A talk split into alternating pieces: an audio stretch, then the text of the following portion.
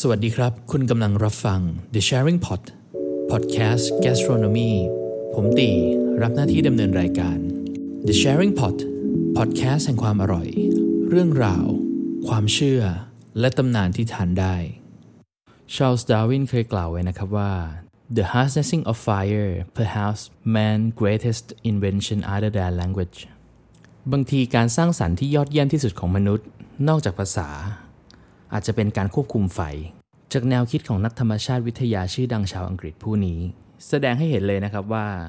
การที่มนุษย์เริ่มต้นใช้ไฟเนี่ยเป็นสัญญาณการวิวัฒนาการของมนุษย์ ที่เหนือกว่าสิ่งมีชีวิตเลี้ยงลูกด้วยนมดึกดำบรรพ์ถ้ามีคนถามว่าผมนิยามชีวิตไว้ยังไง ผมคงตอบไปว่าชีวิตคนเราก็คงเหมือนหม้อใบใหญ่ใบหนึ่งที่เราเริ่มต้นจากการเป็นหม้อเปล่า การเติบโตขึ้นมาในแต่ละช่วง ก็เหมือนการปรุงชีวิตนั้นขึ้นมา โดยวัตถุดิบที่เราเรียกว่า ความรู้สังคมและประสบการณ์ แต่ละคนคงมีปรัชญาในการดำเนินชีวิตแตกต่างกันไป การปรุงอาหารก็เช่นกันครับ ไม่ว่าอะไรจะบังคับก็ตาม คนเราก็คงมีสิ่งที่ชอบและไม่ชอบ แต่สุดท้ายแล้วไม่ว่าคุณจะใส่อะไรลงไปในหม้อใบนั้น เมื่อถึงเวลาที่คุณต้องเสิร์ฟมัน คุณก็คงต้องทำให้ดีที่สุด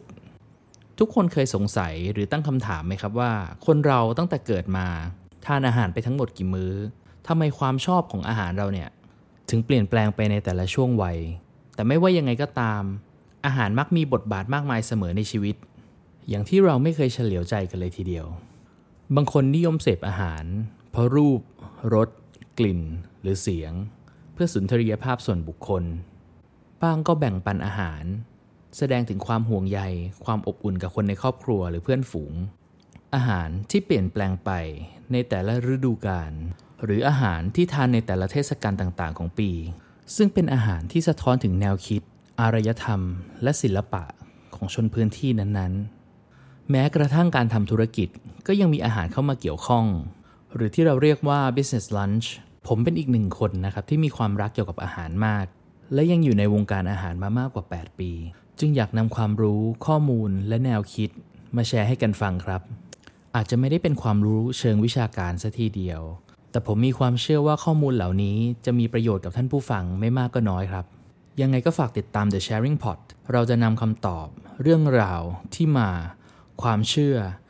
อาหารในรูปแบบต่างๆ มานำเสนอในครั้งต่อๆไป ขอบคุณทุกท่านที่ติดตาม The Sharing Pot ขอให้มีความสุขกับการทานอาหารครับ